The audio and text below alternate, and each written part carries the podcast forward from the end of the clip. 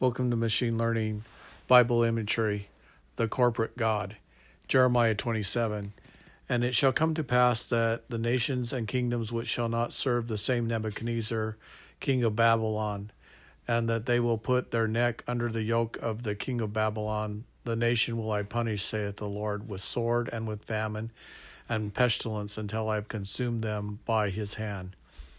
The corporation has become the king Nebuchadnezzar the corporation has become pervasive and spread over the whole earth. One cannot live off the land because the government taxes have become burdensome. If one does not work at a corporation, he has no means of earning money to pay for a 30 year mortgage and expensive food purchased in grocery stores. There is plenty of food at the grocery store, but not enough money to afford it. One has to serve the corporate God to eat. When the economic downturns occur as the wealthy hedge funds respond to the federal policy of rising interest rates and increased inflations, they sell off stocks in technology, causing panic. The corporation responds to the economic slowdown by laying off employees, increasing demand for socialized government aid, taxes increase, causing long lasting poverty. There is a famine in the land, a famine for the want of money the death of money has created scarcity. In Europe, the totalitarian superstate is bringing the sword to the Ukraine, Georgia, Ser- Serbia, and Crimea by Russia. Germany is increasing its army and military presence.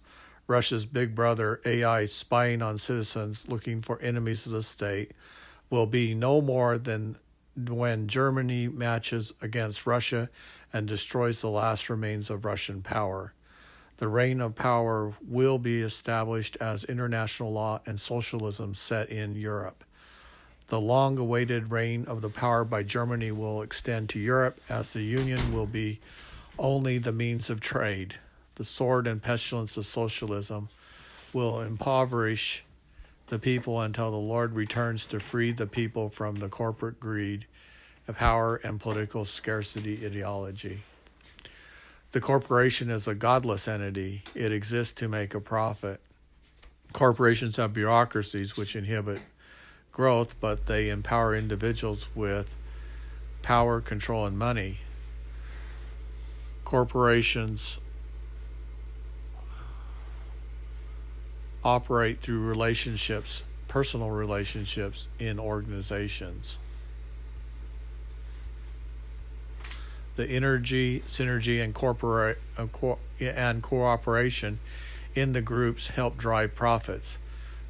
Corporations view wages and benefits as necessary to keep employees. Health and retirement benefits are foremost on the employees' motives for staying with the company. They cannot refuse to worship the golden idol. The separation of personal and company time becomes less identifiable as competition drives performance. Non performing employees are laid off as profits decrease. I just read this article that talked about using AI to identify non performing or low performing employees and then using uh, AI chatbots to notify these individuals that they've been laid off or fired. Where is the time to worship the true and living God? Even in captivity, Jeremiah prayed to God and he talked back to Jeremiah, instructing him what to say to the tribe of Judah.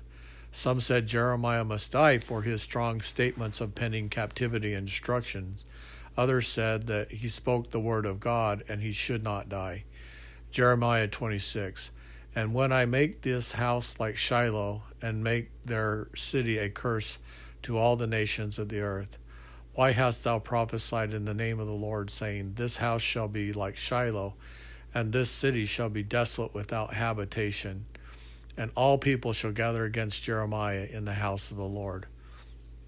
The rise of the corporation and abandonment of wealth through land ownership has tightened the control of the individual by the state and the cor- corporation.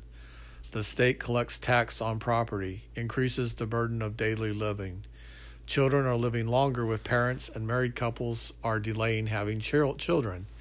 America is in a crisis as population is declining and birth rates drop below 2.3. The state has destroyed the natural order of marriage and families. The family is under attack. Is a great feeling to have a family gather in a safe environment where they can feel love and import and importance to one another. It is very important and, emo- and emotional to connect in a meaningful manner on with each other. Competition and criticisms are a form of judgment and animosity. animosity. These behaviors are unwanted in a family gathering. I like to watch my girls talk to each other and have fun and express genuine laughter. I can feel the spirit of love and comfort in a family gathering. I feel the spirit of Elijah is to smile upon our loved ones and generate light, comfort, and well being. The preservation of well being is a sacred responsibility of a parent. It is not the role of a parent to give the advice or solve all the problems of the child. It is the role of the parent to communicate standards, rules, and boundaries of behavior to the family. Boundaries are necessary to communicate behaviors that are not acceptable for well being and the pursuit to, to happiness. They are to love one another even as Christ loved them. I delight in the insights of my grandchildren. It is a special time to discover for them. God's mysteries are deep, and only He can reveal His mysteries for the hard questions in life. It is not our job to explain to others the mysteries of God. Many are just for our own use and understanding. Occasionally, if circumstances are right and we feel safe in sharing our personal experiences and understandings, we can do so to edify others in need.